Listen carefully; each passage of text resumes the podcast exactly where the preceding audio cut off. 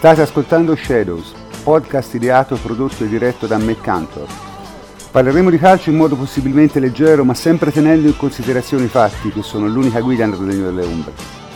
Buonasera, buonasera a tutti. Eh, eh, oggi è il 9 dicembre, siamo qui dopo ben tre settimane a parlare di nuovo di calcio. Normalmente usciamo ogni due, però io ho avuto dei, dei problemi di lavoro la settimana scorsa e non, non, l'abbiamo potuto fare, quindi lo facciamo questa settimana e, ed è un buon momento per farlo perché diciamo c'è stata la conclusione dei gironi di Champions League e stasera, al momento che noi eh, stiamo registrando, si stanno concludendo anche i gironi di L, quindi avremo modo di parlarne in generale, diciamo, non solo per quello che riguarda la Juve. Eh, parleremo ovviamente di Juve e ci sarà come sempre un'ampia pagina dedicata ai giovani e alle donne eh, che hanno compiuto un'impresa onestamente perché andare a pareggiare col Chelsea a casa loro francamente eh, e diciamo che sono messe piuttosto bene per arrivare ai, ai, quarti addirittura sì perché lì ci sono i quarti sono quattro gironi. Quindi insomma mm, poi ne parleremo ma è una cosa è un risultato diciamo notevole quello della Juventus uh, Women. Ok? Beh stasera sono con me eh, po' dei soliti eh, complici a partire da eh, Mirko Nicolino. Ciao Mirko. Buonasera a tutti. Michele Giliberti, ciao Michele. Bentrovati, buonasera a tutti. Federico Ienco, ciao Federico. Ciao prof, ciao a tutti. Ettore Gatti, ciao Ettore. Ciao, ciao a tutti, bentrovati. E, e, abbiamo anche infine Mirko Marletta, eh, ciao Mirko. Buonasera a tutti. E ovviamente non mi scordo di Tommaso Nevi. Ciao Tommaso. Ciao prof, buonasera a tutti dal freddo di Roma che oggi più che mai ricorda un pochino il freddo di San Pietroburgo. Sì, sì, sì. No, comunque anche, anche qui a Siena era un freddo incredibile oggi, è veramente si, si, si sta, è freddo parecchio, insomma, però va bene, è dicembre, lo deve fare e, e insomma poi parleremo anche dell'Atalanta che non ha giocato la partita ieri sera e secondo me quella è una cosa assurda, ma vabbè. Eh, cominciamo, cominciamo con la Juve. Il momento della Juve è abbastanza, come sempre, interlocutorio. No? Ci sono ottimi risultati in Champions League, in campionato, diciamo, ma Mirko. Ah, ehm, diciamo che eh, qualche segnale eh, incoraggiante c'è. Eh, diciamo che la Juventus ha avuto dalla, dalla sua parte nelle ultime giornate il calendario, perché di contro ha avuto un calendario in salita all'inizio. Eh, e ora le altre, quelle che stanno lì davanti, che stanno, si stanno incontrando tra di loro, indubbiamente stanno perdendo dei punti. Eh, Allegri lo aveva detto del resto, eh, quelle lì davanti non potranno vincerle tutte, noi però ci dovremmo far trovare pronti. E la Juve non, è, non sempre si è fatta trovare pronta, si è fatta trovare pronta nelle ultime uscite contro Salernitana dove eh, sostanzialmente ha avuto solo 10 minuti di blackout nel secondo tempo ma sostanzialmente ha controllato la partita eh, abbastanza bene. Lo ha fatto ancora meglio contro il Genoa a cui ha concesso zero tiri in porta, zero occasioni da gol eh, zero in tutto, il tabellino è lì eh, emblematico a, a, a certificare la differenza che c'è stata tra le due squadre eh, e eh, ci sono anche dei segnali positivi da, eh, dal punto di vista della uh, compattezza di squadra. Uh, tre eh, clean sheet consecutivi, considerando anche quello con il Malmo, sono comunque, a mio parere, sempre un buon viatico per una squadra che fin qui è stata esattamente come l'anno scorso e come due anni fa altalenante. Eh, il processo di crescita è ancora in atto, eh, la squadra assolutamente non può dirsi eh, guarita. Eh, c'è eh, sicuramente da notare una differenza tra eh, il percorso fatto in campionato e quello fatto in Champions, perché eh, oggi se andiamo a vedere i quotidiani si parla di regali alla Juve, aiuti alla Juve, sempre in senso eh, non aiuti arbitrali, ma aiuti da altre squadre, eh, a Juve fortunata, eh, però eh, non si sottolinea che la Juventus comunque eh, questo percorso tra virgolette fortunato se l'è costruito facendo 5 vittorie su 6 e quando fai 5 vittorie su 6 nel girone di Champions 9 volte su 10 eh, passi da primo. Quindi ehm, sono due competizioni diverse del resto probabilmente quando non sei ancora solido, sei altalenante e hai delle difficoltà, la Champions è una competizione che ti aiuta un po' di più eh, e che ti dà possibilità uh, di eh, affrontare partita dopo partita, a differenza del percorso a tappe che è il campionato, eh, però eh, vediamo ora come, come, prosegue questo cammino. In campionato la Juventus ha tre partite sulla carta eh, favorevoli, Venezia, eh, Bologna e Cagliari, sono tre partite eh, dalle quali è, è inutile è inutile negarlo, ci si aspettano nove punti, però eh, assolutamente non è detto che si facciano perché lo dice la storia recente della Juventus, lo dice il cammino di questo campionato. La Juve quando sembrava aver superato eh, la, l'altalena, eh, le montagne russe, facendo dieci risultati utili consecutivi, di cui sette vittorie, eh, mi pare tre o quattro clean sheet di fila, è ripiombata nuovamente nelle incertezze eh, delle, delle, passate stagioni. Quindi ehm, è lecito attendersi eh, un bottino pieno nelle ultime giornate di campionato eh, fino alla fine dell'anno, però eh, ovviamente sempre eh, rimaniamo vigili perché eh, fin qui non siamo stati la squadra che dovevamo essere. Il percorso da fare è ancora lungo. In Champions, eh, inutile eh, fare pronostici, gli ultimi, gli ultimi, due anni ci dicono che la Juventus ha preso le migliori avversarie possibili agli ottavi, ehm, Lyon e Porto ed è uscito ugualmente. Eh, ov- di sicuro essere arrivati primi mette la Juventus in una posizione migliore del secondo posto perché al di là del Paris Saint Germain eh, e dell'Atletico Madrid che comunque non è l'Atletico degli ultimi anni, è quarto nella Liga a 10 punti dalla, eh, dal Real e ha assenze importanti, eh, infortuni importanti come quello di Suarez. Eh, le altre diciamo che sono assolutamente alla portata della Juventus, però vediamo lunedì il sorteggio, dal sorteggio cosa viene fuori, eh, anche la Juventus eh, ha al momento delle, delle, delle, assenze importanti, però da qui a quando si disputeranno gli ottavi eh, c'è la possibilità di fare ancora degli step. Eh, io penso che a livello di maturazione la squadra gli step li stia facendo, eh, mi sta piacendo anche la gestione eh, da parte di Allegri, che, che ne dica qualcuno, di quelli più giovani, mi pare che ci siano segnali di crescita anche da questo punto di vista eh, e quindi io direi che eh, con un po' di pazienza si può arrivare laddove la società vuole arrivare, cioè riaprire un ciclo nel più breve tempo possibile. Quanto, quanto lungo sarà questo periodo, purtroppo al momento non lo sa nessuno. Ah, guarda, io vorrei fare due osservazioni. La prima è che la Champions League è una competizione diversa dalla Serie A, è quasi uno sport diverso, le regole sono diverse, gli arbitraggi sono diversi, è un altro calcio e non è un caso che la Juve arriva prima, l'Inter seconda, l'Atalanta terza e il Milan quarto. In Serie A eh, diciamo che i risultati non sempre rispecchiano il valore delle squadre, io questo lo devo dire, l'ho sempre sostenuto perché ci sono tutta una serie di cose al contorno che sono abbastanza imbarazzanti. Va detto una cosa però sulla Juve, che adesso si comincia a vedere il gioco e più si vede il gioco, più si capisce che mancano i giocatori. E questo è il problema, perché ieri sera io ho visto una serie di errori tecnici francamente bruttini, ecco, devo dire, bruttini. Mentre invece ho visto una squadra proporsi in modo adeguato, palleggiare bene, eh, cercare anche azioni interessanti e questo diciamo si è visto nelle ultime partite. Eh, però si è visto anche che alcuni giocatori palesemente non sono all'altezza. Questa è la mia Posso... impressione. Prof, a conferma di quello che stai dicendo, secondo me eh, c'è un concetto che ho espresso anche oggi in, in privato con alcuni amici, cioè le partite come quella con il Malmo eh, sono già difficili da preparare perché tu sai già che stai andando ad affrontare un avversario molto più debole e sono difficili da preparare anche quando hai i campioni quelli che eh, ti fanno la differenza, come dico, faccio degli esempi, Modric, eh, il centrocampo del Real Madrid. Ecco, anche il centrocampo del Real Madrid, vedi la partita con lo Sheriff, no? Ha, eh, affrontato la partita con eh, sufficienza e facendo anche molti errori tecnici.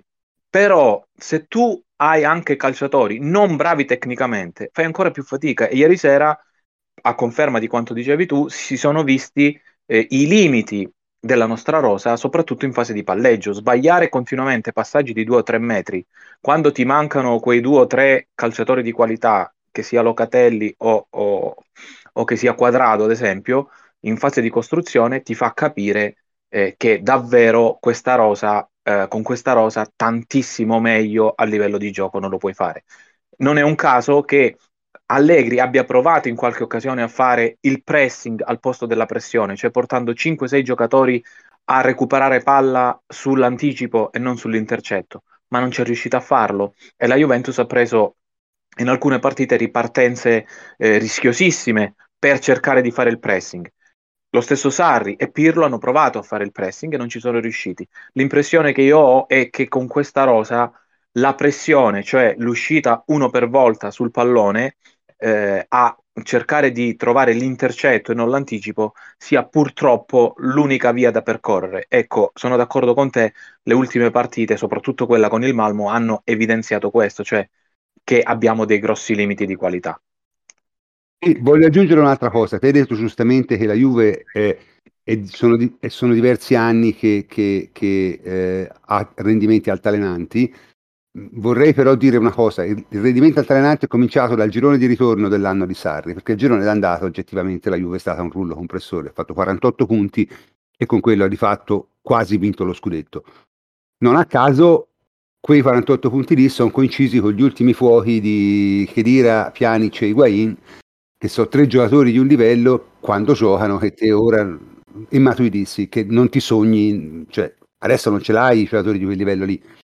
Poi è chiaro eh, tutte e tre per ragioni diverse non sono più giocatori di calcio però eh, quando li avevi e giocavano eh, erano di un livello che te ora non hai. Questo è molto semplice molto facile da capire.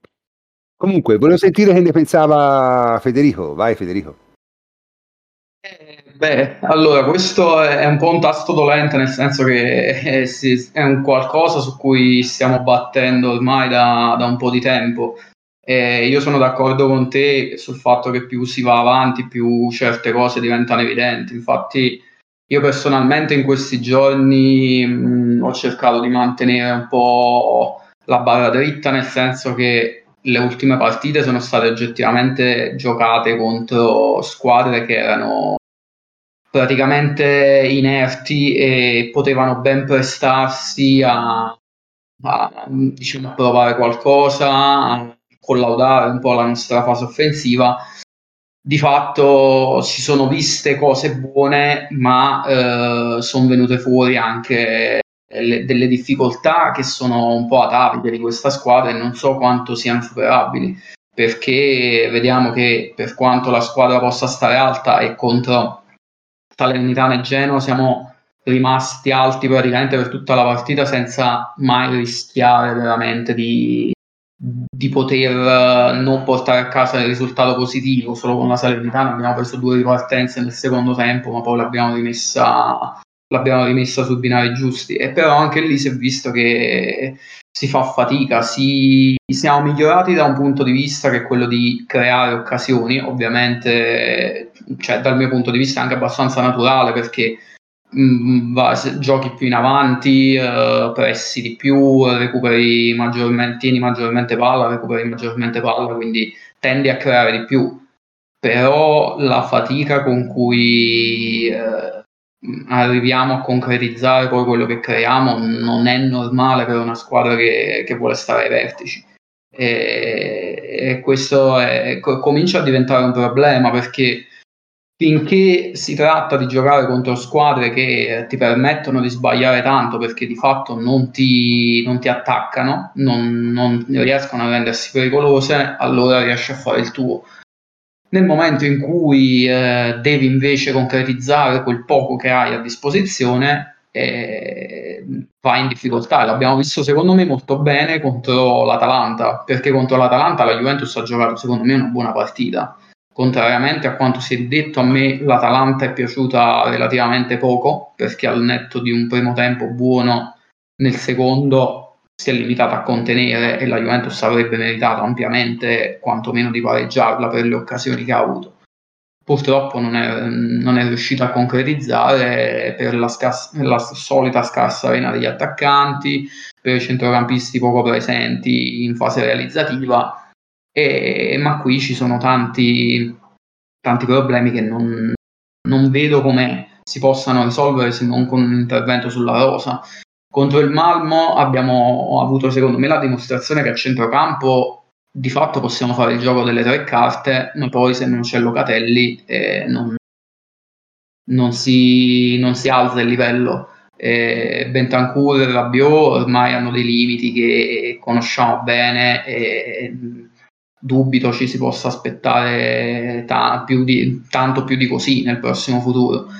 Arthur eh, continua a restare un grosso punto interrogativo che per quel poco che si sta vedendo nel gioco di, di Allegri per me è un punto interrogativo forse anche più grande rispetto all'anno scorso e quindi anche lì, anche a centrocampo continuiamo ad avere dei problemi. E in più c'è, c'è stato, abbiamo avuto come al solito qualche infortunio che un po' ci ha condizionato, vedi soprattutto Danilo, eh, che è stata una perdita comunque importante, ma soprattutto sia come presenza, come personalità, ma soprattutto nelle rotazioni, perché in questo momento la squadra ha bisogno di, di ruotare, di trovare continuità intorno ai suoi giocatori migliori. Abbiamo fuori Danilo, abbiamo fuori Chiesa, è chiaro che poi chi va in campo non sempre dà un contributo apprezzabile. Eh, abbiamo visto anche Kuluseschi che continua ad avere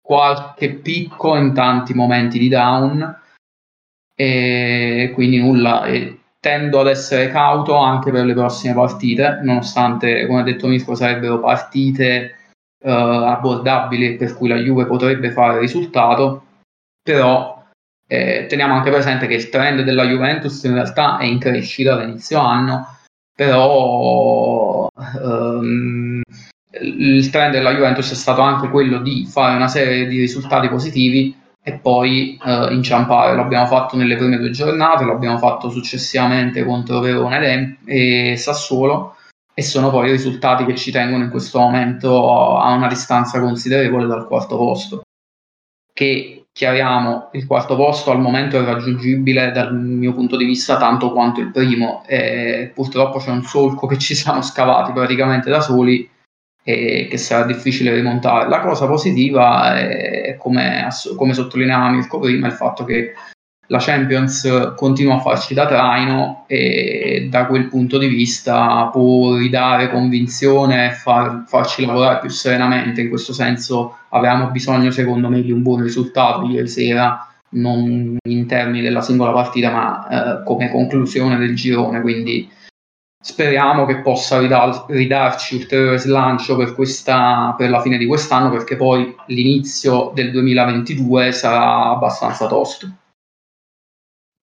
Sì, uh, io mi inserisco e dico uh, che dal canto mio sono parzialmente d'accordo, ma andrei con ordine, partendo da la cosa migliore e la cosa peggiore di, di, di questo periodo.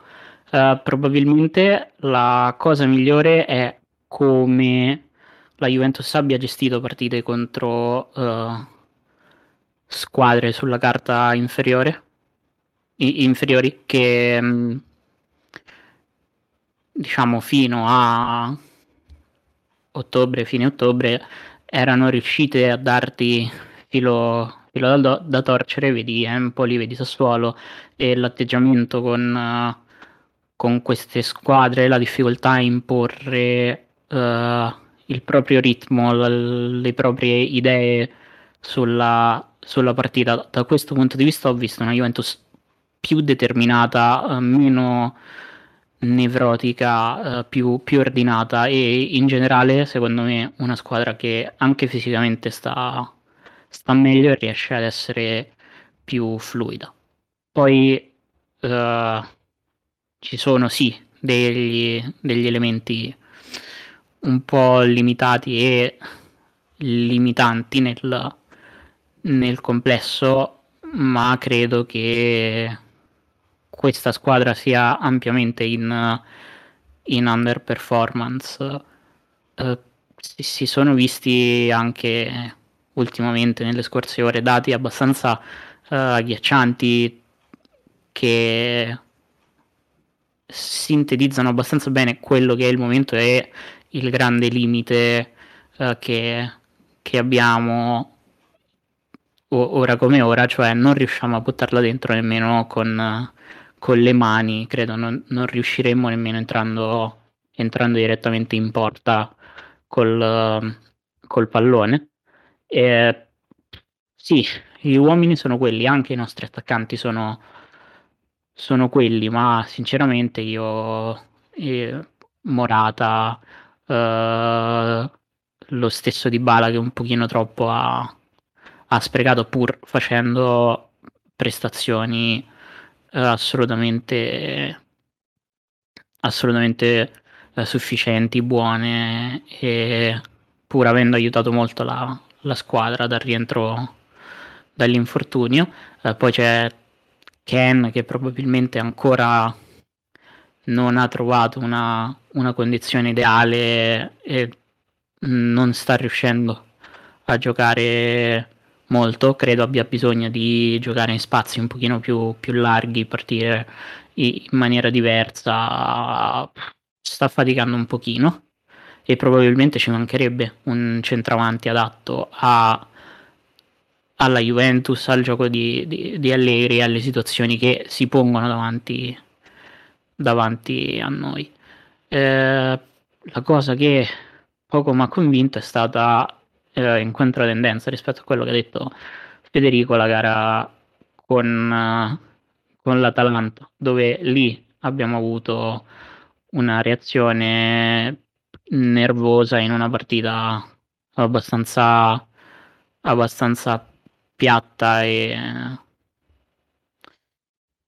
mm, mal giocata secondo me da entrambe le squadre perché diciamocelo l'Atalanta non era una grande Atalanta, non è in un grande periodo e quello che è successo in Champions oggi lo, lo testimonia. Noi avremmo potuto segnare, però sostanzialmente mm, non abbiamo fatto questa grande uh, prestazione che per esempio anche contro non so il Milan il pareggio in casa con il Milan ma una buona prestazione secondo me dato materiale a disposizione situazione l'abbiamo fatta anche contro il, il Napoli o in altre partite importanti non mi è piaciuto molto eh, l'approccio anche se credo siano partite che difficilmente la Juventus del futuro prossimo sbaglierà da quel punto di vista. Uh, non lo so, siamo ai segnali, siamo ai segnali incoraggianti con qualche con qualche difficoltà, eh, solo che siamo a segnali incoraggianti da un anno e mezzo c'erano stati anche con Pirlo eh, prima di cadere nel, nel baratro eh, ci sono stati fino a pareggio cioè fino a sconfitta con, con l'Ellas e sconfitta col Sassuolo eh, quindi fino a pareggio con l'Inter sostanzialmente. Però pff, Vediamo, vediamo se arriverà qualcosa eh, dal mercato dopo questo piccolo ciclo, io non lo so, ne dubito. Uh, la partita che mi spaventa di più è quella con il Bologna perché Mihailovic è riuscito a trovare una quadra ad una squadra che storicamente con lui mh, non era molto equilibrata, non difendeva molto bene, invece sembra che adesso sia un pochino più, più quadrata e, ed efficace. Eh, non lo so, non possiamo permetterci di non fare 9 punti se vogliamo fare la corsa sul, sul quarto posto, che secondo me ancora è ampiamente eh, raggiungibile, solo che il problema è aver ridotto a, all'osso le possibilità di sbagliare e di concederti qualche altro errore. No, allora, io vorrei concludere questa prima parte. Eh, e mi piacerebbe poi risentire un attimo la voce di Mirko che poi dopo ci deve lasciare. Eh, non lo so, tutto quello che ha detto Tommaso è estremamente vero, ma io sospetto che alla fine poi al di là di tutte le alchimie tattiche, al di là di tutte le cose, alla Juve manchi soprattutto un attaccante, perché la Juve ha segnato troppo poco, ed è evidente dai numeri, e se la Juve avesse, atta- avesse avuto un attaccante normale avrebbe segnato 6-7 gol in più, avrebbe 6-7 punti in più come minimo. E staremo lì e parleremo di altro, pur con tutti i problemi che abbiamo, attenzione, perché quello dell'attaccante è un problema, secondo me, tra virgolette, di facile risoluzione se riesci a prenderlo.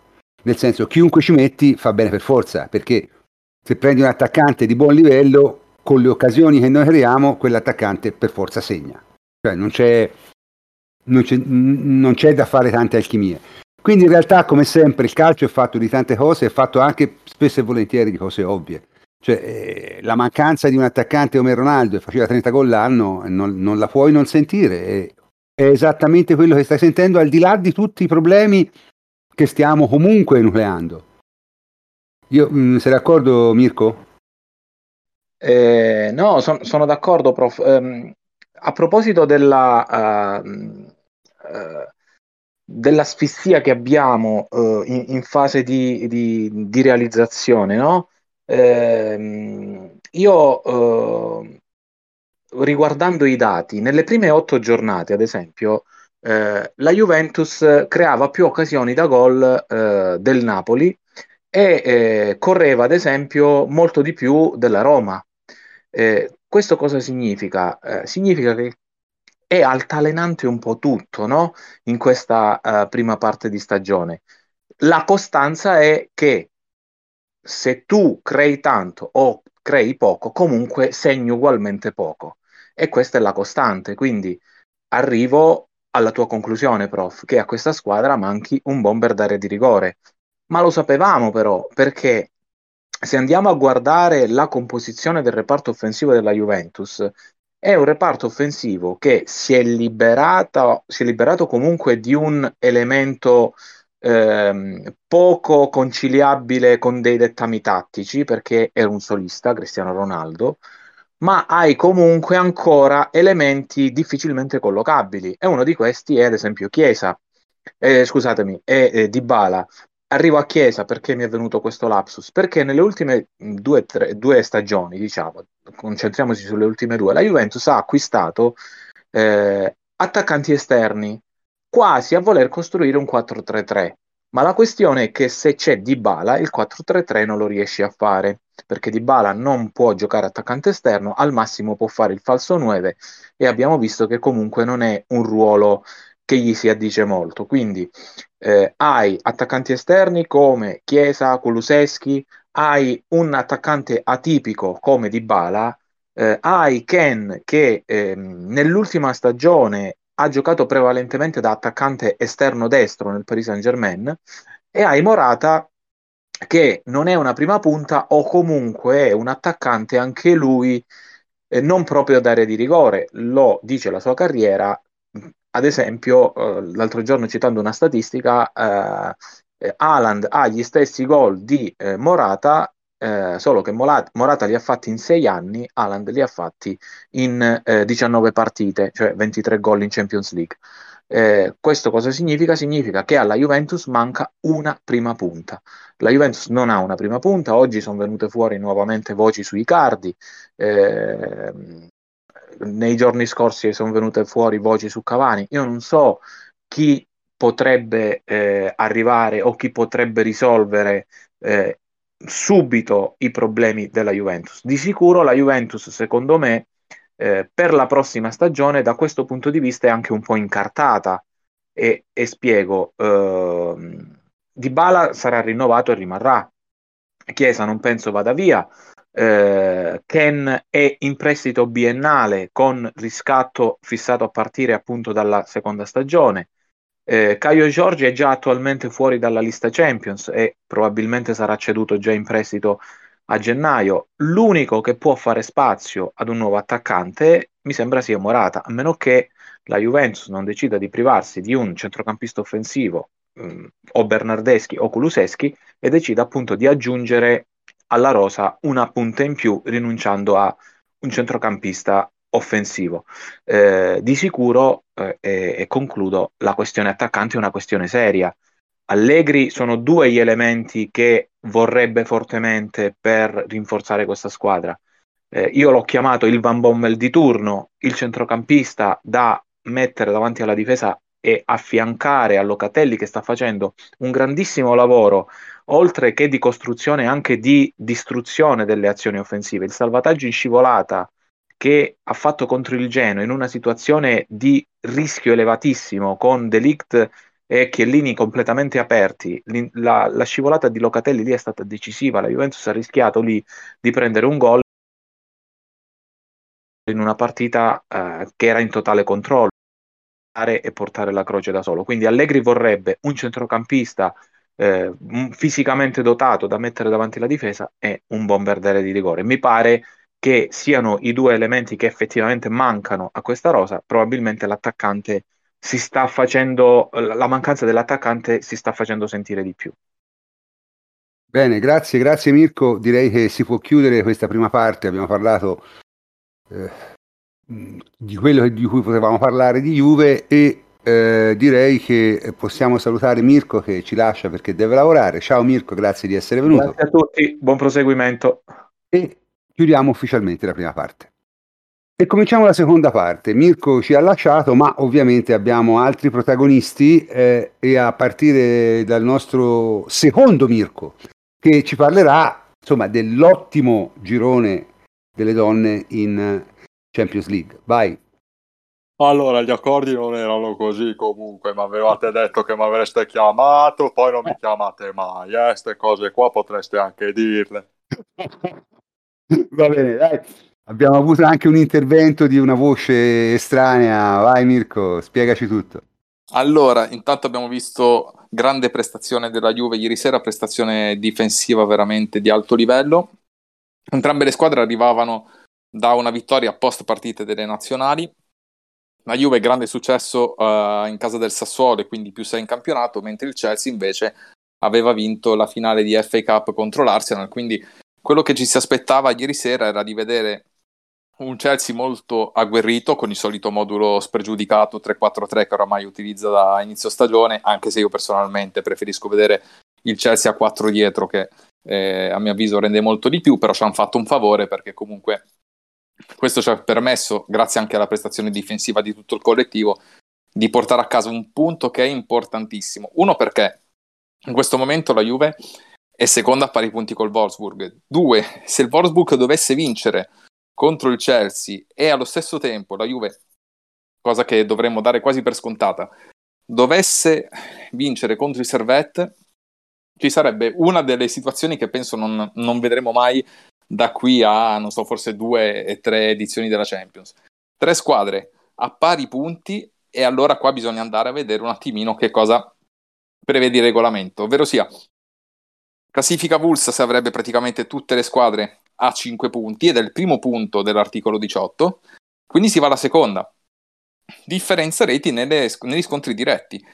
E qui la Juve passerebbe comunque, bisogna solamente vedere se come prima o come seconda. In caso di vittoria eh, per 1-0 con un gol di scarto soltanto, anzi, eh, del Wolfsburg contro il Chelsea, la Juve passa prima il Chelsea passa secondo e fuori il Wolfsburg. Se invece dovesse essere una vittoria tedesca con due gol di scarto, Juve in testa, tedesche qualificate e Chelsea fuori. Che sarebbe la cosa clamorosa perché il Chelsea, come ben sapete, è arrivata in finale lo scorso anno, quindi sarebbe qualcosa di incredibile. Se dovesse vincere con tre gol di scarto il Wolfsburg, Wolfsburg avrebbe la stessa differenza reti della Juve, ma si tornerebbe alla differenza, re- alla um, classifica vulsa negli scontri diretti, quindi tra le due formazioni, punto 1. E qui in vantaggio la Juve con 3 punti più quello del pareggio 4 contro il Wolfsburg 1. Quindi quale sarebbe la situazione favorevole alle tedesche? Vittoria con 4 gol di scarto e che garantirebbe la testa della classifica al Wolfsburg, seconda piazza la Juventus ed eliminazione del Chelsea. È un'ipotesi quasi fantascientifica perché dubito che il Chelsea arriverà a perdere, però la palla è rotonda e sappiamo benissimo che queste cose possono accadere. Io trovo fantastico che, che, che, la Juve sia arrivata all'ultima giornata con il destino totalmente nelle sue mani. Cioè, se batte il Servette, passa. La Juve, tra l'altro, gioca allo Juventus Stadium. Inizialmente era prevista la partita per eh, l'impianto di mh, Alessandria.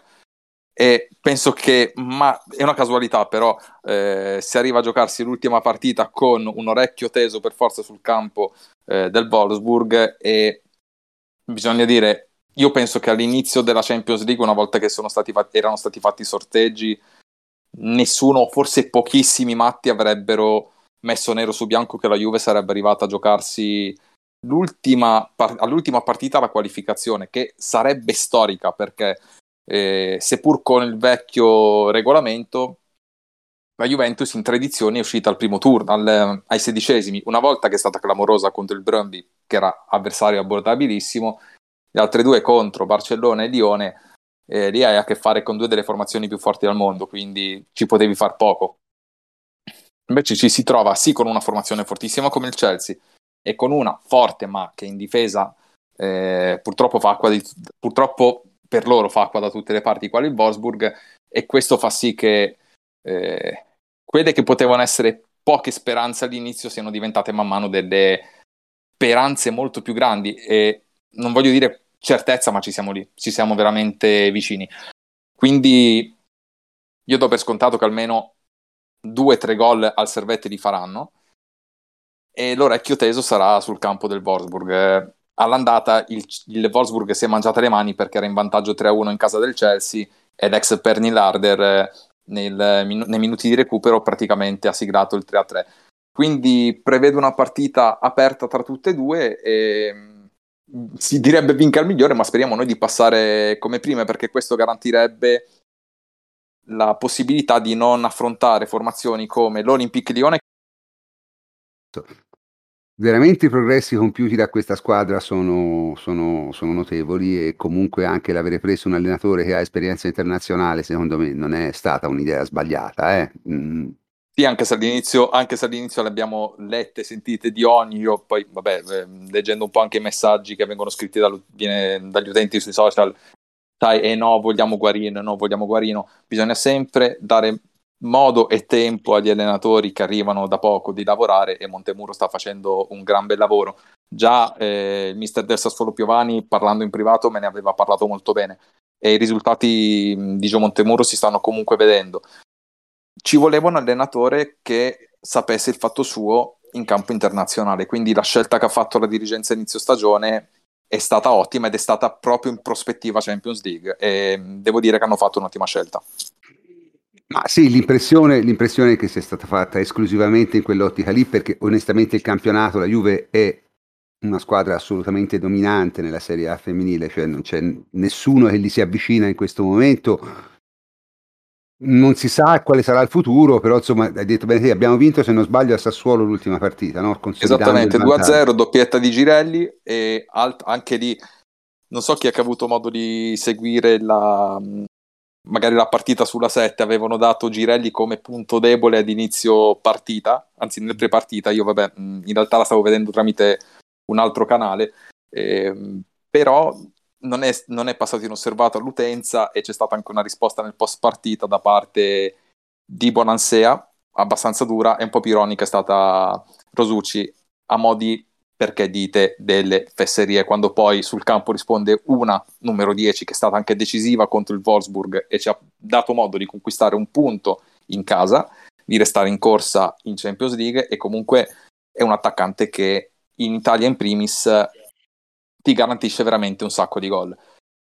Ma guarda, l'incompetenza dei giornalisti sportivi non si ferma al calcio maschile, eh? non si vede perché chi No, no, no assolutamente, ma io, io, io, ho fatto di quel, io ho fatto veramente, anche, più che battaglia ho fatto ironia perché, eh, sai, da parte dell'utenza, per chi anche magari ha dei piccoli blog o dei piccoli canali tematici in cui si parla di femminile, eh, ti porta a essere bersaglio se non sei un, un giornalista professionista, non sei una testata accreditata eh, e ti ritrovi la qualunque. Mm, le prime cose che ti dicono è no, se sbagliate una virgola lasciate perdere, non siete professionisti dell'informazione. Ecco, poi però dai professionisti dell'informazione ti trovi questi errori, quindi eh, alla fin dei conti tutte le critiche che possano arrivare lasciano il tempo che trovano, quello che non ti aspetti da un canale come la 7 che ha i diritti televisivi e di sentire di quelle scemenze. Io dopo la prima volta che è stata la prima partita di campionato, la seconda se non mi sbaglio, ho detto va bene, in televisione non ne guardo più di partite perché se mi deve poi eh, mi si devono rizzare barba e capelli, sinceramente voglio risparmiarmi tutto questo. Ma questo perché purtroppo quando non ci si informa abbastanza, non si fa bene un lavoro in un territorio che comunque va esplorato bene, questi poi sono i risultati. Guarda, io sono anni che non metto l'audio nelle partite di calcio maschile perché non ho la minima intenzione di sentire quello che dicono perché dicono più delle volte dicono sciocchezze grosse. E, e quindi niente, insomma, non... ma, ma, ormai è diventata una cosa, una cosa diciamo, generalizzata. E, vale in molti sport, eh, però nel calcio è proprio il, il, il massimo, cioè la competenza proprio non, non c'è, non esiste. Ci sono pochissimi giornalisti che sono in grado di parlare di, di giocatori in modo eh, corretto e si va dietro a, agli arianismi, ai, ai, ai, ai caressismi, no? Eh, queste, queste cose qui. Eh, insomma, non... vabbè, mm, comunque, passiamo, passiamo oltre. Eh, potremmo avere, potremmo avere tutte e tre le squadre eh, della Juve che passano il girone delle rispettive Champions League, perché la Juve è passata prima. Le donne devono battere il Servette e passano. Non si sa se prima o seconda, però se battono il Servette passano. E non mi pare un evento improbabile, ecco, mi pare un evento abbastanza possibile. E invece i giovani, i giovani eh, sono passati direttamente perché hanno vinto il girone, battendo l'ultima partita, eh, l'avevano di fatto già vinto, ma l'hanno confermato battendo il Malmo 4-1 nella neve. E direi che eh, Ettore, hai visto la partita? Sì, ho visto la partita, ma non era importante tanto la partita, ma il fatto di un coronamento di un percorso che, eh, nonostante i, i, continui cambiamenti nella RO, eh, hanno dato la possibilità di, di, vedere anche nuovi giocatori. Ecco, io parlo eh, di Fisarmonic, un percorso che quindi permette ai giovani di spostarsi da un, uh, se, sempre nell'ambito del settore giovanile, ma addirittura fino alla prima squadra, con eh, diciamo, la possibilità di intercambiarsi nei vari campionati. Eh, lo vediamo con Sule che, eh, che ha giocato eh, alme- almeno un mezzo tempo nel, anche nell'ultima partita contro il Marmo sulla neve, eh, facendo anche dei balletti e dei tocchi che dimostrano le sue capacità tecniche anche sul terreno ghiacciato. Abbiamo visto l'inserimento eh, graduale nel, nella Under 23 di giovani eh, da Senko, che è il portiere che ha un grosso futuro, che assomiglia a Peruzzi, ad altri che stanno facendo il loro percorso nell'Under 23 e stiamo vedendo anche dei giovani che hanno eh, incominciato a, a, frequentare la prima squadra come eh, con l'esordio mh, mm, eh, di, oltre che di Sule, di, Miretti, di Dagrac e, e, di De Winter, eh, su quale bisogna eh, mettere un po' di attenzione, visto che eh, è esordito come titolare il titolare più giovane eh, della Juve eh, in Champions League, nella prima squadra, e, e si è comportato bene, eh, diciamo, con molta maturità e tranquillità, che non è una cosa indifferente. Sai quello che dico io, un giovane, giovane che esordisce. Come lui. Tra l'altro voglio dire, ha esordito una partita che per certi versi non era priva di importanza, perché insomma la Juve doveva vincere perché n- nonostante tutto quello che i soliti ben informati dicessero, non era assolutamente certo che il Chelsea vincesse a San Pietroburgo, come di fatti non ha vinto. Quindi era una partita che per certi versi decisiva e, e, e cosa deve fare un giovane in una partita del genere? Beh, deve non cercare di strafare e non fare errori. E De Inter ha fatto esattamente questo, anche se giocare terzino probabilmente non è il suo ruolo, eh, perché come terzino è molto molto bloccato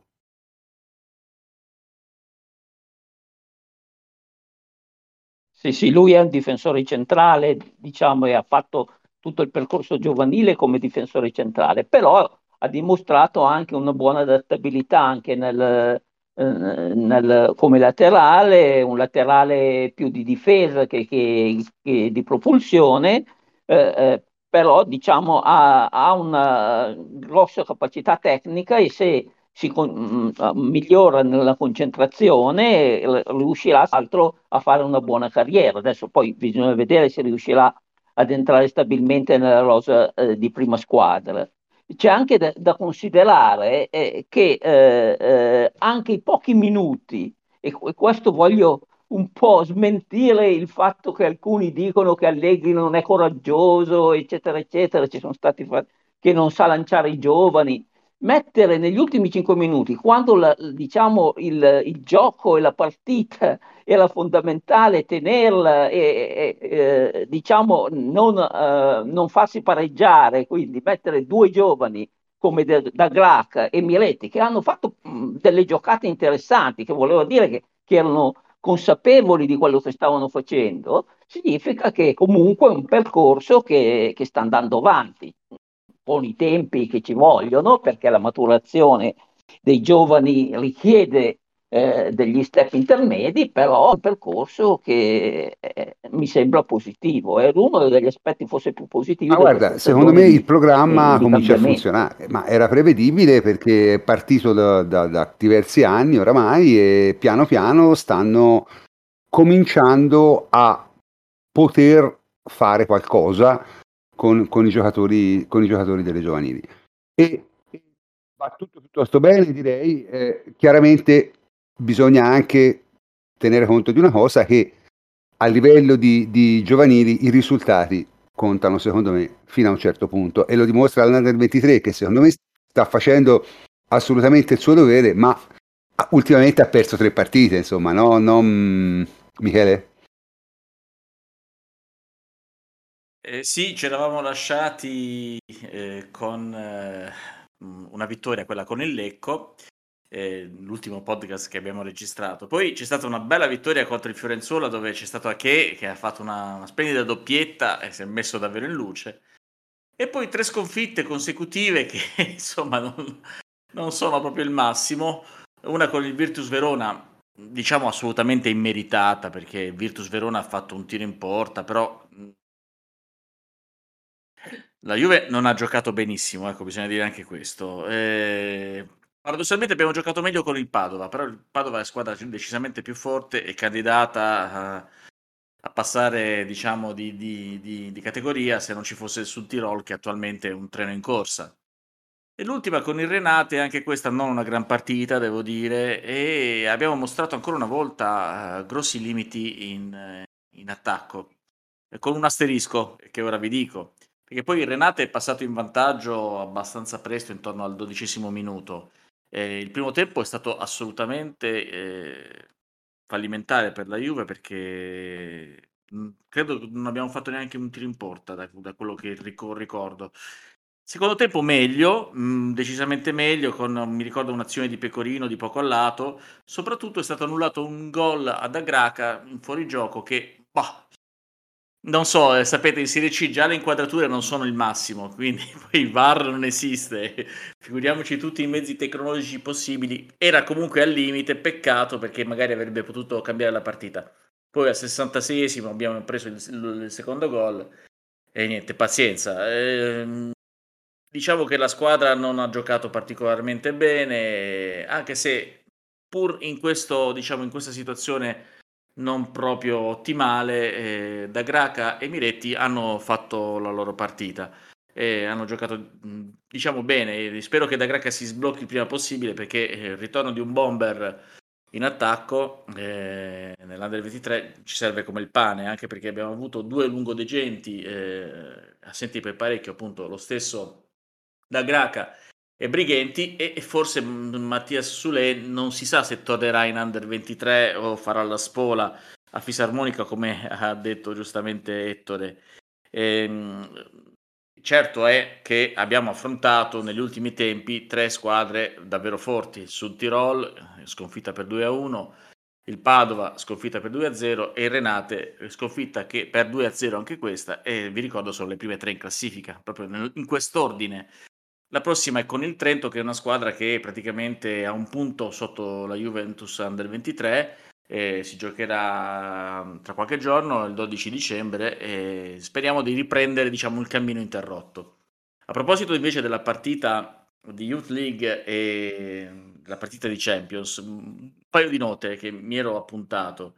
Su The Winter la cosa che mi è piaciuto eh, molto, a parte la pulizia tecnica, eh, il fatto che non si sia fatto intimidire, quindi dimostrazione anche di una certa personalità, mi è piaciuto moltissimo come i, i compagni lo cercassero, quindi gli passassero la palla senza, senza timore, senza mm, paura, quindi la dimostrazione è che anche il fatto di allenarsi tra Under 23, Primavera e prima squadra porta poi comunque ehm, per i giocatori di- della prima squadra ad aver fiducia in questi ragazzi che si affacciano per la prima volta in una partita di Champions. Quindi benissimo De Winter che ha fatto il suo e poi soprattutto voglio spendere una parola per Miretti che a fine partita era la felicità fatta persona, con sorrisi smaglianti a tutti, l'ho dimostrato anche in una bella intervista su Juventus TV, eh, dove anche quei 5 minuti sono stati per lui fondamentali e importantissimi. E diciamo, un'iniezione di fiducia e di coraggio anche è un bel premio per quello che sta facendo Delante il 23. Una nota di colore invece, prof, eh, per il commento di Sky eh, sulla Youth League che mi ha fatto davvero divertire.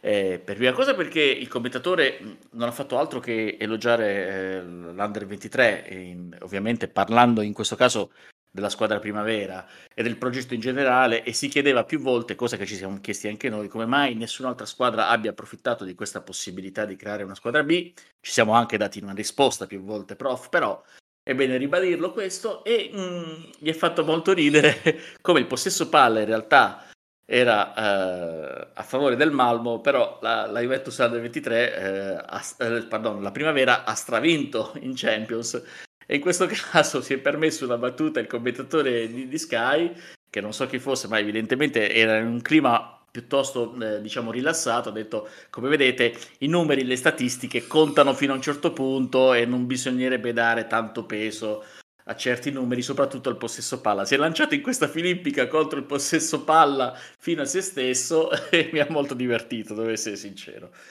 Eh, per il Voglio resto... aggiungere Prego, ditemi, ditemi, ditemi. Sì, volevo aggiungere solo questo, che eh, eh, anche queste partite in, in, um, nella Coppa dei Campioni per i giovani eh, eh, hanno permesso anche di, di, fare delle rotazioni importanti. Per esempio, eh, il, eh, il mister Bonatti ha sperimentato per la prima volta eh, due giocatori che non, avevano, non, erano ancora entrati pienamente come titolari eh, nelle, nelle, varie partite, eh, mettendo a centrocampo Doraziotto che ha dimostrato una, una buonissima capacità tecnica, anche se eh, diciamo è, tra le prime volte che gioco come in cabina di regia. E, e, e Seculon ehm, ehm, hanno diciamo, il, eh, giocato bene eh, eh, in ruoli non, non propri. Ecco, quindi eh, c'è stata una, ehm, un'esperienza diciamo, sempre maggiore, soprattutto in un ruolo cardine come il centrocampo che finora nel campionato nazionale non, non, era emerso proprio perché per le difficoltà a sostituire Miretti, a sostituire Barlenecea. Um, quindi c'è la, il discorso di un cambiamento eh, e una rotazione che permette anche di sperimentare nuove soluzioni ecco, con, con i giocatori anche in posizioni diverse. Per esempio Omic è stato spostato eh, in difesa proprio per variare eh, le, le, varie soluzioni. È entrato anche un giovane del eh, Under 17, Anghelé, che eh, testimonia il fatto che si utilizzano anche giocatori molto molto giovani eh, nel, nell'Under 19. Eh, sì, dopo questa panoramica volevo parlare anche di qualche nostro giocatore attualmente in prestito. Eh, in particolare eh, Ranocchia e Fagioli, eh, del quale non ho visto le ultime partite, però eh, ci sono girate su Twitter alcune, eh, alcuni fotogrammi diciamo, di azioni eh, davvero belli da vedere perché ho visto un assist fantastico di Fagioli di tacco che era da, da leccarsi i baffi e poi c'era una compilation eh, di Filippo Ranocchia di, di, lanci precisi al millimetro, davvero impressionante. È vero che Ranocchia aveva tutto il tempo per pensare e lanciare. In Serie B, diciamo, non gli erano andati addosso come dei, dei treni per fermarlo. Però eh, la, la, tecnica c'è, l'abbiamo già detto più volte e mi fa piacere che questi due ragazzi comunque eh, si stiano facendo valere. Ormai siamo diventati eh, dei punti fermi delle loro squadre. Mi dispiace per Ranocchia eh, perché la Rossi Vicenza, appunto, abbiamo detto più volte, è una squadra abbastanza disastrata. Si è parlato per lui di un prestito alla Samp, però adesso non so con le vicende. Diciamo, hanno carcerato il Viveretta, eh, cioè, eh, eh, eh, era, era, era in arrivo, era in arrivo da anni. Prof, io quando, quando il Viperetta prese la squadra della Samp, lessi un commento abbastanza salace di Roberto Renga e quello che mi fece capire Renga è che si discuteva non il se, ma il quando sarebbe finita così. Quindi voglio dire, è stato un buon profeta già da allora. Eh, va bene, vedremo come andrà a finire. Invece vorrei parlarvi di un altro giocatore che in, eh, attualmente è eh, presso il, il, Tirol, nella squadra del Tirol. Non so con che formula, credo che sia in prestito, forse con qualche tipo di diritto di riscatto, eh, però viene comunque dalla, dalla squadra dell'Under 23, è Giacomo Vrioni, che è di nazionalità italo-albanese, eh, 23 anni. Beh, eh, è vero che il Tirol gioca nel campionato austriaco, quindi magari... però, insomma, non è un campionato così probante. Vi dico però qualche numero. 12 partite in, nella Bundesliga austriaca, 9 reti, 2 assist, 2 partite nella Coppa, eh, diciamo, eh, Coppa Nazionale, la Or- OFB Cup. Eh, eh, ho detto all'inglese, ma non so come si pronuncia in tedesco. Eh, eh, va bene, grazie okay. prof. E due partite, due gol. è uno dei, dei talenti, diciamo, venuti fuori dalla, dalle giovanili della Juventus eh, e si sta facendo strada nel campionato austriaco che ripetiamo non è chissà che però i numeri parlano bene di lui anche. Vedremo anche per lui il percorso quale sarà. Bene grazie ragazzi per questa grande panoramica che ci avete fatto. Come sempre devo dire che quest'annata diciamo non è un'annata straordinaria per la Juve però quello che stanno facendo con, con i giovani secondo me comincia a diventare qualcosa di interessante qualcosa che molti di noi volevano vedere e si aspettavano di vedere quando è cominciato il progetto Under 23 e devo dire che, che ci stanno riuscendo, insomma, ci stanno riuscendo perché è abbastanza interessante quello che stanno riuscendo a proporre. Sulle ragioni per cui nessuno ha approfittato di questa occasione oltre alla Juve sono le solite, cioè provincialismo, mancanza di competenze, mancanza di voglia, mancanza di, di, di, di Beh, quello che, che dicono che tutti hanno, no? mancanza di spirito europeo, no? Senza.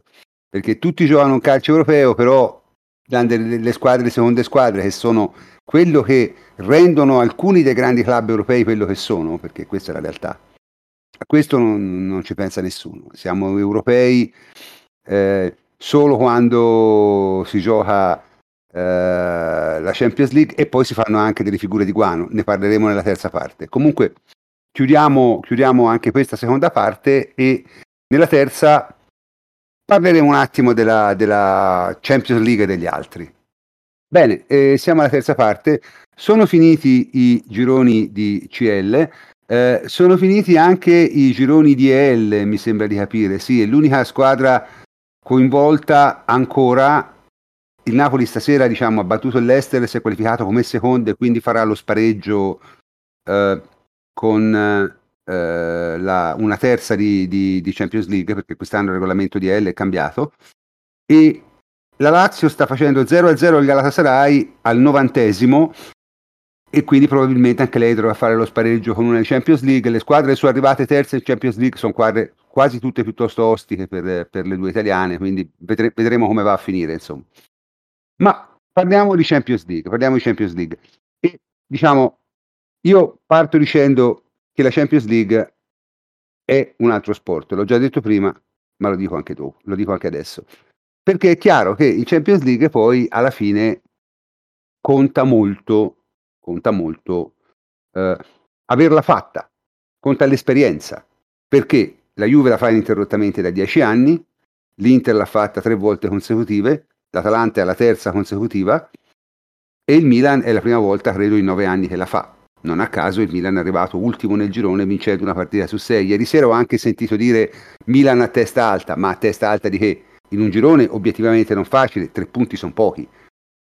L'Atalanta poi oggi stasera ha fatto veramente una figuraccia perché ha perso in casa con la tredicesima della Liga Spagnola, cioè il Villarreal quest'anno è una squadra di livello, no, non lo è per niente, insomma, si era vista anche all'andata secondo me, ma perdere in casa con quelli quando dovevi solo vincere non è una bella cosa, ecco, questa, questa è la mia opinione. Comunque, parliamo un attimo di, di, di, della Champions League e degli altri, non solo delle italiane.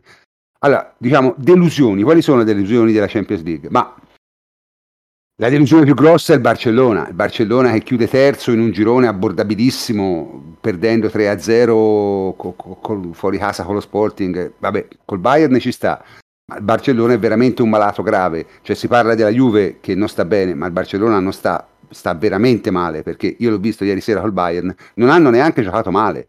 Il problema è che il Bayern gli ha fatto tre gol senza nemmeno sudare tanto e quindi prima grossa delusione. La seconda grossa delusione, e va detto, è il BVB. Anche loro chiudono terzi in un girone super abbordabile, non hanno combinato quasi niente. La terza delusione, e va detto, è lo Shakhtar Donetsk.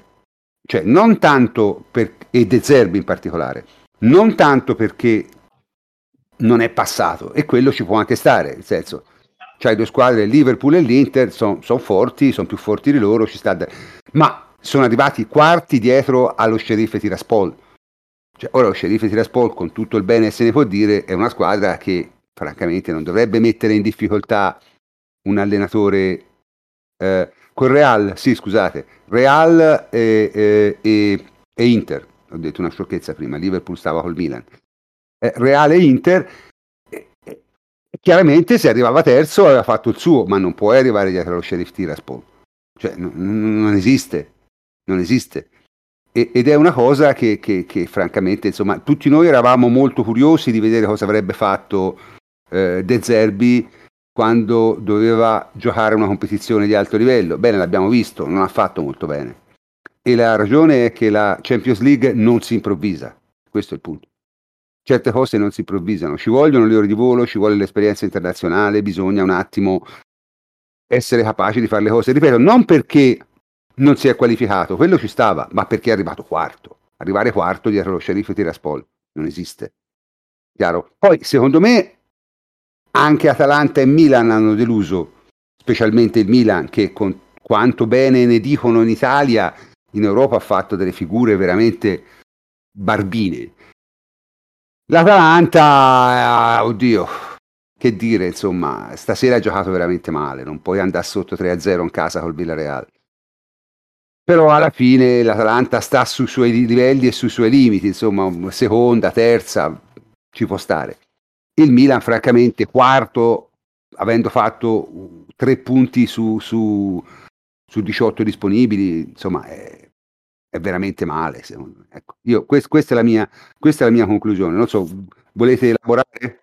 Prof, se posso, uh, aggiungo un'altra uh, personale delusione, visto, diciamo, lo standing della squadra, uh, l'esperienza europea maturata, la, la, qualità attuale. E secondo me è il Siviglia, arrivato terzo dietro a uh, Lille e Salzburg.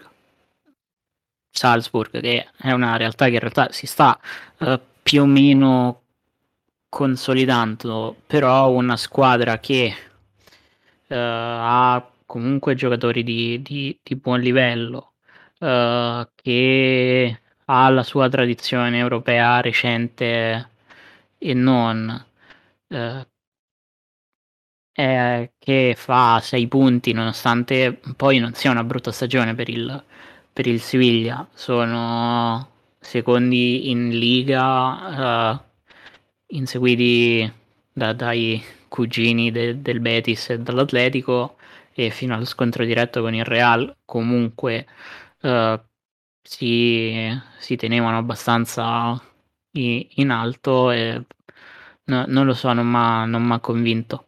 Poi per il resto, che dire, si diceva di De Zerbi e della curiosità di uh, vedere come si potesse misurare con il, uh, con il calcio europeo. È un progetto il suo appena partito, sì, però qualcosina in più ce l'aspettavamo, come, come hai detto te. Eh, Barcellona, francamente, è indifendibile, non c'è, non c'è molto da aggiungere. BVB che nonostante Holland fuori per un periodo doveva fare di più, io invece dico e passo alle grandi sorprese. Uh, credo che quest'anno sia tornato un Ajax uh, abbastanza competitivo. È una squadra che è la prima fuori dai top 5 campionati europei ad aver fatto 18 punti su, su 18 nel proprio girone.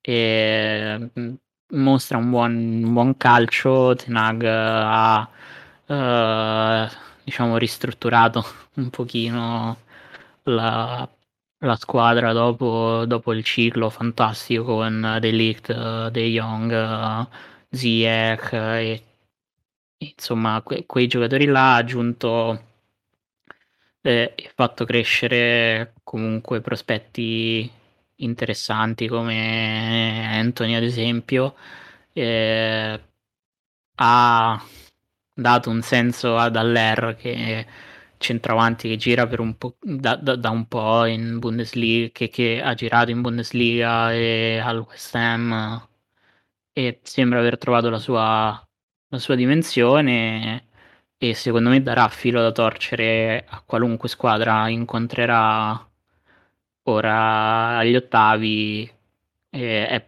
possibile ad esempio che peschi insomma l'Inter eh, lo stesso Chelsea che ha affrontato noi e che è arrivato secondo e che forse poteva fare un, un pochino di più nei, nei confronti con lo Zenith dove ha rischiato anche all'andata sinceramente.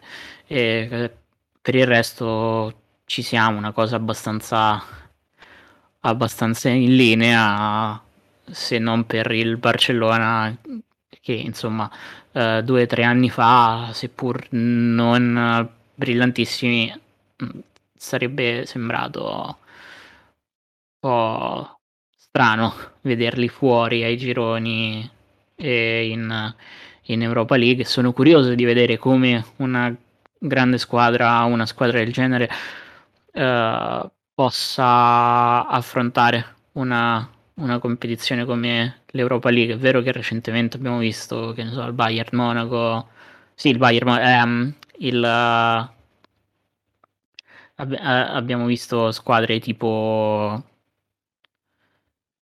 stessa Juventus con Conte che un pochino l'ha snobbata anche se non aveva il livello, il livello che, che ha il Barcellona o comunque la reputazione che ha il Barcellona fino che ha avuto il Barcellona fino adesso. Il Manchester United che uh, si è fatto un paio di volte il terzo posto al girone ed è andata in quel caso a cercare di vincerla e a vincerla in, in un'occasione. E vedremo come una super top uh, può e ar- arriverà a considerare l'Europa League, che è un- una cosa curiosa perché poi, estendendo il discorso dell'esperienza delle squadre italiane in Europa, noi affrontiamo, è una competizione che noi affrontiamo molto molto male. Scusa, volevo aggiungere una cosa, un aspetto che di solito non viene considerato, ma eh, eh, i due grandi campioni che negli ultimi anni hanno fatto le differenze in Champions League, cioè Messi e Cristiano Ronaldo hanno cambiato eh, le due squadre, il Barcellona e la Juve. eh, eh, la Juve è riuscita comunque a superare il girone di Champions al primo posto, mentre il Barcellona è arrivato terzo, privi dei due grandi campioni. Quindi mi sembra che tutti quelli che criticano o l'allenatore o la rosa o qualcosa dovrebbero riflettere anche su questo, che eh, giocare comunque un girone eh, eh di Champions League eh, e, e, passarlo al primo posto significa qualcosa. Qui si sta a parlare, cioè io voglio dire, sta a parlare del gioco europeo del Milan e dell'Atalanta, insomma, eh, nel senso, francamente fa, fanno un po' ridere queste cose, ma non perché siano sbagliate in sé, anche eh, è chiaro che la Juve ha dei grossi limiti e è difficile che riesca ad andare al di là degli ottavi se, se, se ha fortuna o sorteggio, ma cioè, non parliamo bene di chi fa peggio, ecco, è questo il punto. Cioè, questa è la cosa, secondo me, sbagliata, perché non ci si può sprecare i complimenti per, per squadre che a livello internazionale fanno consistentemente peggio della Juventus.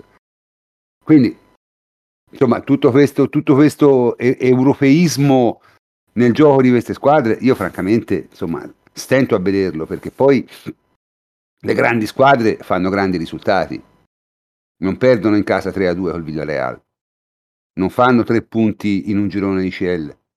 Insomma, francamente, no. Ah, però io stavo guardando le statistiche. Eh, L'Atalanta ha preso eh, 13 gol in 12 partite, cioè... in, sì, pardon, sì, 13 in 12 partite dovrebbero essere, in 6 partite. Quante, quante, quante sono le partite di Champions? eh, che hanno giocato. Tu, sei turni? 6, allora, 6. Sei, sei, quindi allora, scusatemi, eh, eh, gol fatti eh, 12, 13 sono quelli subiti, presumo. Eh, hanno un, uno score di meno 1, tra l'altro. No, eh, io ho visto la partita del Milan, l'ultima con il Liverpool, perché c'erano i miei nipoti allo stadio. Quindi diciamo che un po' ho tifato il Milan, eh, però francamente, vedere il Milan perdere così malamente con eh, le riserve del Liverpool è stato abbastanza imbarazzante. Il Milan è finito all'ultimo posto in un girone certo complicato perché il Porto ci ha fatto vedere i sorci verdi l'anno scorso, non lo dimentichiamo. Eh.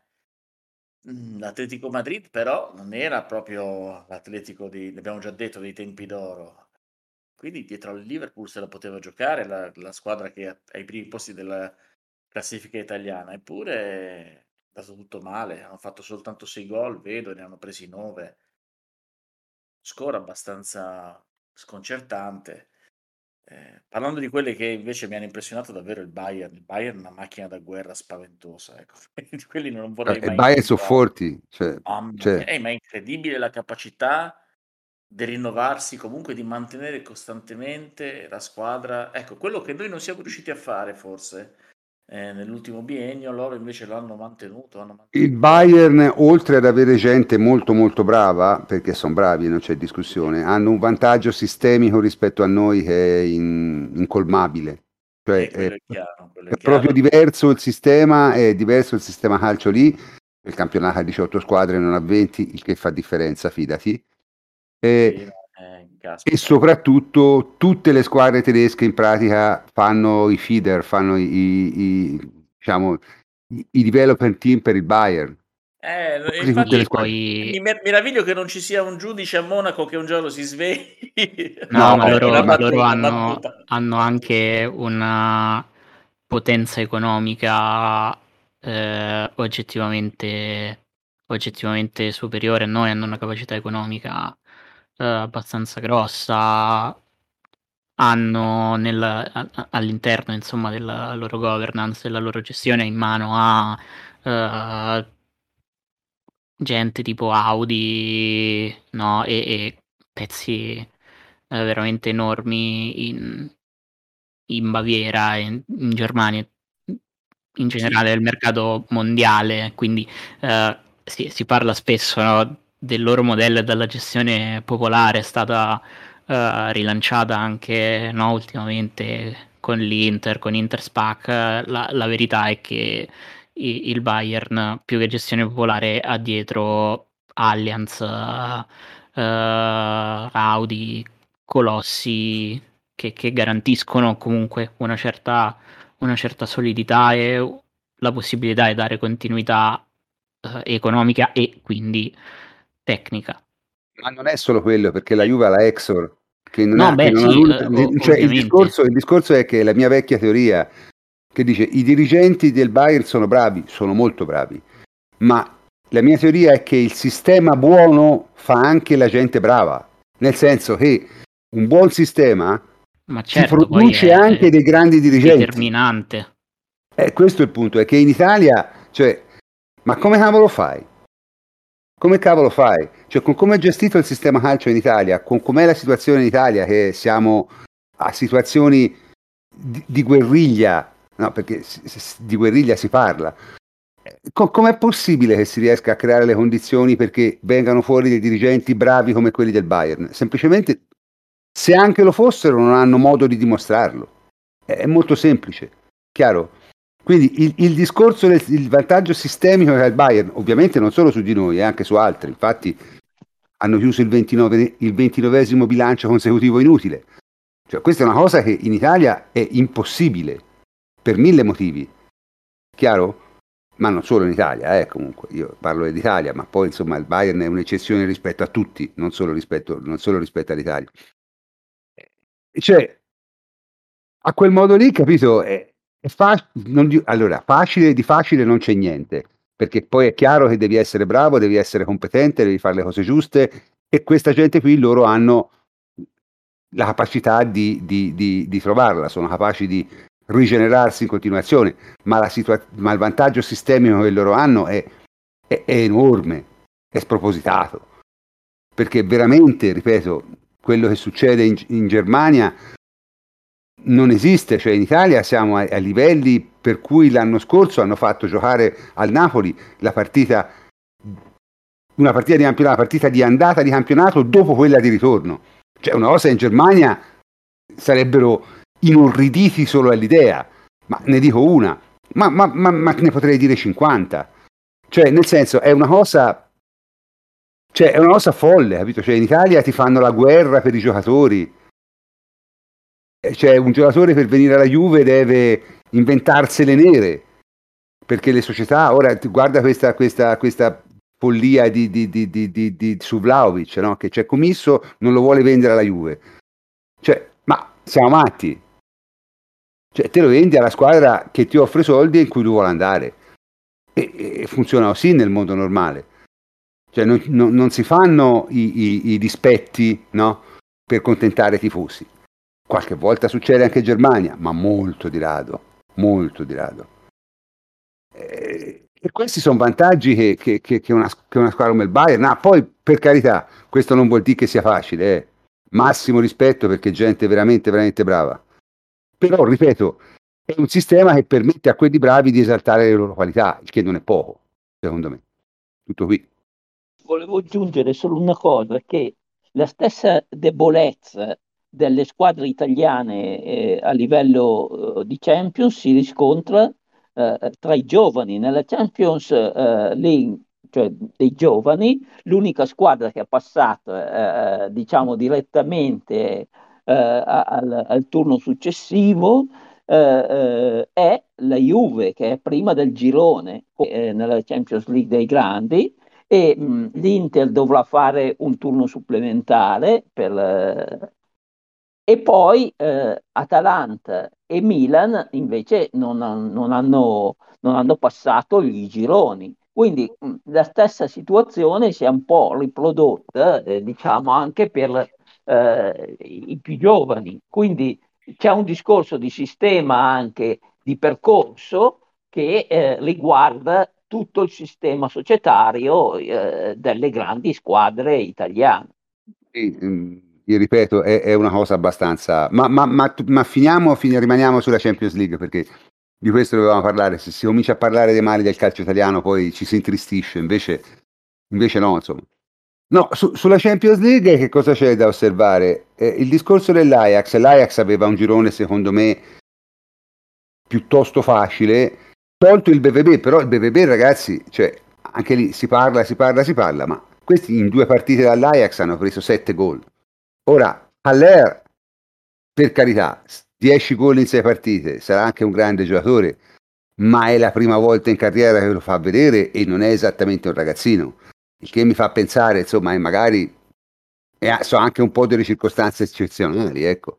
Non lo so, io per carità, poi vedremo che fa l'Ajax, io spero che, che, che cioè, non ho idea chi, contro chi possa giocare delle seconde, ma insomma, ecco, eh, vedremo che fa a marzo ne, ne, negli ottavi perché non, francamente insomma a me i 18 punti dell'Ajax un po' mi hanno sorpreso i 10 gol di Haller mi hanno sorpreso anche di più ecco. poi vedremo insomma vedremo sicuramente l'Ajax è la sorpresa in positivo e poi ci sono le ovvie conferme che abbiamo detto a suo modo anche il PSG ha fatto più o meno il suo il Liverpool ha fatto il suo il Real ha fatto il suo Chelsea ha fatto male perché insomma si è detto prima con lo Zenit due partite, una pareggiata e quell'altra l'ha vinta, ma l'ha vinta male. Io quella partita lì l'ha vinta, è andato in difficoltà anche, anche in casa con lo Zenit. Quindi, nel senso, per ora, per ora CL ha detto, ha detto di alcuni grandi fallimenti, ma non ha, non ha ancora un padrone, se non forse appunto il Bayern, però da qui a marzo da qui a marzo bisogna vedere, tutto può cambiare. Insomma. Bene, se, se non ci sono altri interventi io eh, chiuderei. Prof, eh, io volevo soltanto due paroline veloci, ma proprio velocissime, perché ci siamo entrati in tema ora proprio, in questo, in questo momento. Io personalmente il PSG l'avrei citato fra le mie personali delusioni, perché mm, non so, ho, ho guardato un pochino le partite, onestamente non aveva un girone semplicissimo, però chiuderlo a 11 punti con uh, un pareggio con l'Ipsia, un pareggio col Brugge, diciamo, poteva starci qualcosa in più. Uh, ha vinto in casa col City 2-0, ha vinto bene, in casa, fuori casa, in trasferta ha perso meritando di perdere, insomma. Ora chiaramente eh, mi, mi, sto dando la zappa sui piedi perché ci sono i sorteggi e il PSG è chiaramente la più forte delle seconde, però mi sarei aspettato con il Dream Team che hanno costruito di vedere qualcosina di meglio. E poi l'altra squadra che mi ha impressionato abbastanza in negativo, se devo dire la verità, è l'Atletico Madrid, che secondo me è la vera underperformer nel girone del Milan perché il Liverpool ha giocato un girone clamoroso facendo i suoi 18 punti, vincendole tutte in un girone che comunque era tosto, almeno sulla carta. Il Porto ha fatto quello che poteva fare facendo punti col Milan e qualcosina con l'Atletico e il Milan ha fatto quello che valeva, cioè ha perso male con Liverpool, è riuscito addirittura a vincere a Madrid e poi si è giocato la qualificazione di fatto facendo un punto in due partite col Porto dove lì secondo me ha pagato davvero le ore di volo. l'Atletico invece ha giocato un girone veramente brutto. Uh, ha pareggiato, pareggiato, prima col Porto con lì, col, col Milan ha vinto per il rotto della cuffia in una partita comunque giocata piuttosto male. E dal Liverpool ha beccato due lezioni di calcio direi abbastanza nette. E eh, in casa col Milan a ritorno in una sfida che doveva essere decisiva si è, si è inguaiato malamente eh, rischiando, rischiando, di uscire di fatto perché poi andarsi a giocare l'ultima al Dodragao non, non era chiaramente né auspicabile né, né semplice. Quindi secondo me la, la, variabile che ha rimescolato un po' le carte in quel girone è stato, è stato l'Atletico. Poi magari a marzo ovviamente cambierà registro, però mi sarei aspettato nettamente di meglio dalla squadra di Simeone. Ecco, l'Atletico è proprio quella che non vorrei trovare, cioè veramente fra tutte le squadre preferisco il PSG, perché a me giocare due, ancora due partite con l'Atletico cioè, ah, abbiamo, abbiamo non vorrebbe dato. vederle nessuno. abbiamo già dato, ma poi noi abbiamo già dato, abbiamo, sì. insomma, e, e, ora se lo becchi qualcun altro, che tocchi al Bayern, che tocchi al Liverpool, che tocchi a qualcuno di questi, perché veramente tra l'altro il Chelsea ridendo e scherzando Chelsea ha solo quattro squadre contro cui può giocare e due sono Real e Bayern chiaro? Perché poi lui eh, non può giocare con la Juve e non può giocare con le altre inglesi, non può giocare né col City né col Liverpool né con lo United che hanno tutte vinto il girone. Quindi ha quattro squadre a disposizione, una è il Reale e l'altra è Bayern e poi ci sono il Lille e qual è la quarta? E l'Ajax. E l'Ajax, l'Ajax. Cioè, certo, quindi, insomma, sarebbe insomma, interessante vedere, vedere, un Chelsea col Bayern, visto che l'anno scorso abbiamo visto con Real. L'unica squadra veramente abbordabile per loro è il Lille. Le altre tre, secondo me, sono tutte squadre toste. Quindi qualcuno diceva, dice, ma per loro arrivare primi o secondi è lo stesso. Ma mica tanto. Cioè, nel senso, per loro arrivare secondi, sì, non possono trovare gli inglesi, ma questo vuol dire che trovano quasi sicuramente, cioè hanno tre probabilità su quattro di trovare una squadra che ha fatto 18, che, insomma, che, che ha vinto il girone bene. Cioè Real, Bayern o Ajax. Ecco, Ajax-Chelsea la verrei volentieri come partita, sarebbe un bel, un bel banco di prova, per esempio. La, la, la vedrei volentieri. D'altra parte la Juve, per la Juve il rischio PSG è alto proprio per queste combinazioni, no? A me non dispiacerebbe, sinceramente. Se proprio dobbiamo uscire, almeno usciamo col PSG. No, no, no, io voglio provare a vedere se non si esce. Ora, insomma, io... Poi tra l'altro con Pocettino, non lo so, guarda prof, sinceramente il PSG non è poi... È, è una delle poche tasse che non abbiamo pagato perché il City comunque tra giro, cioè ai gironi l'abbiamo incontrato, uh, l'Atletico abbiamo dato, il Real abbiamo dato parecchie volte, il Barcellona avevamo dato, il Bayern Eh, lo United. dai, PSG è forza, mai incrociato, ci sta. ci sta, dai. Io vorrei prendere tutto. Salisburgo. Io vorrei Salisburgo. Eh, vabbè, Dai, dai, ti piace vincere facile. No, no, poi- io non voglio vincere facile, però dico semplicemente che, insomma, queste squadre facciamole trovare a qualcun altro, ecco, cioè. Ora, poi se succede si gioca, perché è il gioco del calcio, però augurarselo non di sicuro, ecco. Che poi Salisburgo magari ci fa vedere i sorci verdi, non si sa mai. No, vabbè, però, insomma, ehm, Sì, eh, ci, ci siamo No, guadagnati il primo posto, cerchiamo almeno di Eh. cioè, farcelo durare, ecco, diciamo così. perché poi sai, il discorso è che Allegri agli ottavi è uscito solo con quelle forti, eh? Cioè, è uscito il Bayern, Allegri agli ottavi. E basta. Chiaro, poi ha perso nei quarti con l'Ajax, però l'Ajax rivellando era forte. Non ricordiamo il Bayern come, come siamo usciti, quella è una partita che ancora... Eh vabbè, quella lì è stata una... un- Ma quelle cose ci stanno, capito? Cioè quelle cose ci stanno, trovi una squadra forte, te la giochi sul filo di tutto, un dettaglio ti condanna. Pazza l'avrà, eh, ti condanna. Però eh, quello ci può stare, capito? Non, non è una cosa grave secondo me. A me mi darebbe molta più noia uscire con una squadretta, insomma, come è successo negli ultimi due anni. Però a Allegri non è mai successo, eh. Questo, questo va detto, non è mai successo. Sempre uscito con squadre forti, è uscito il Real, è uscito col, col, col, col, ehm, Bayern, ha perso finali dal Real e Barça, cioè non è che...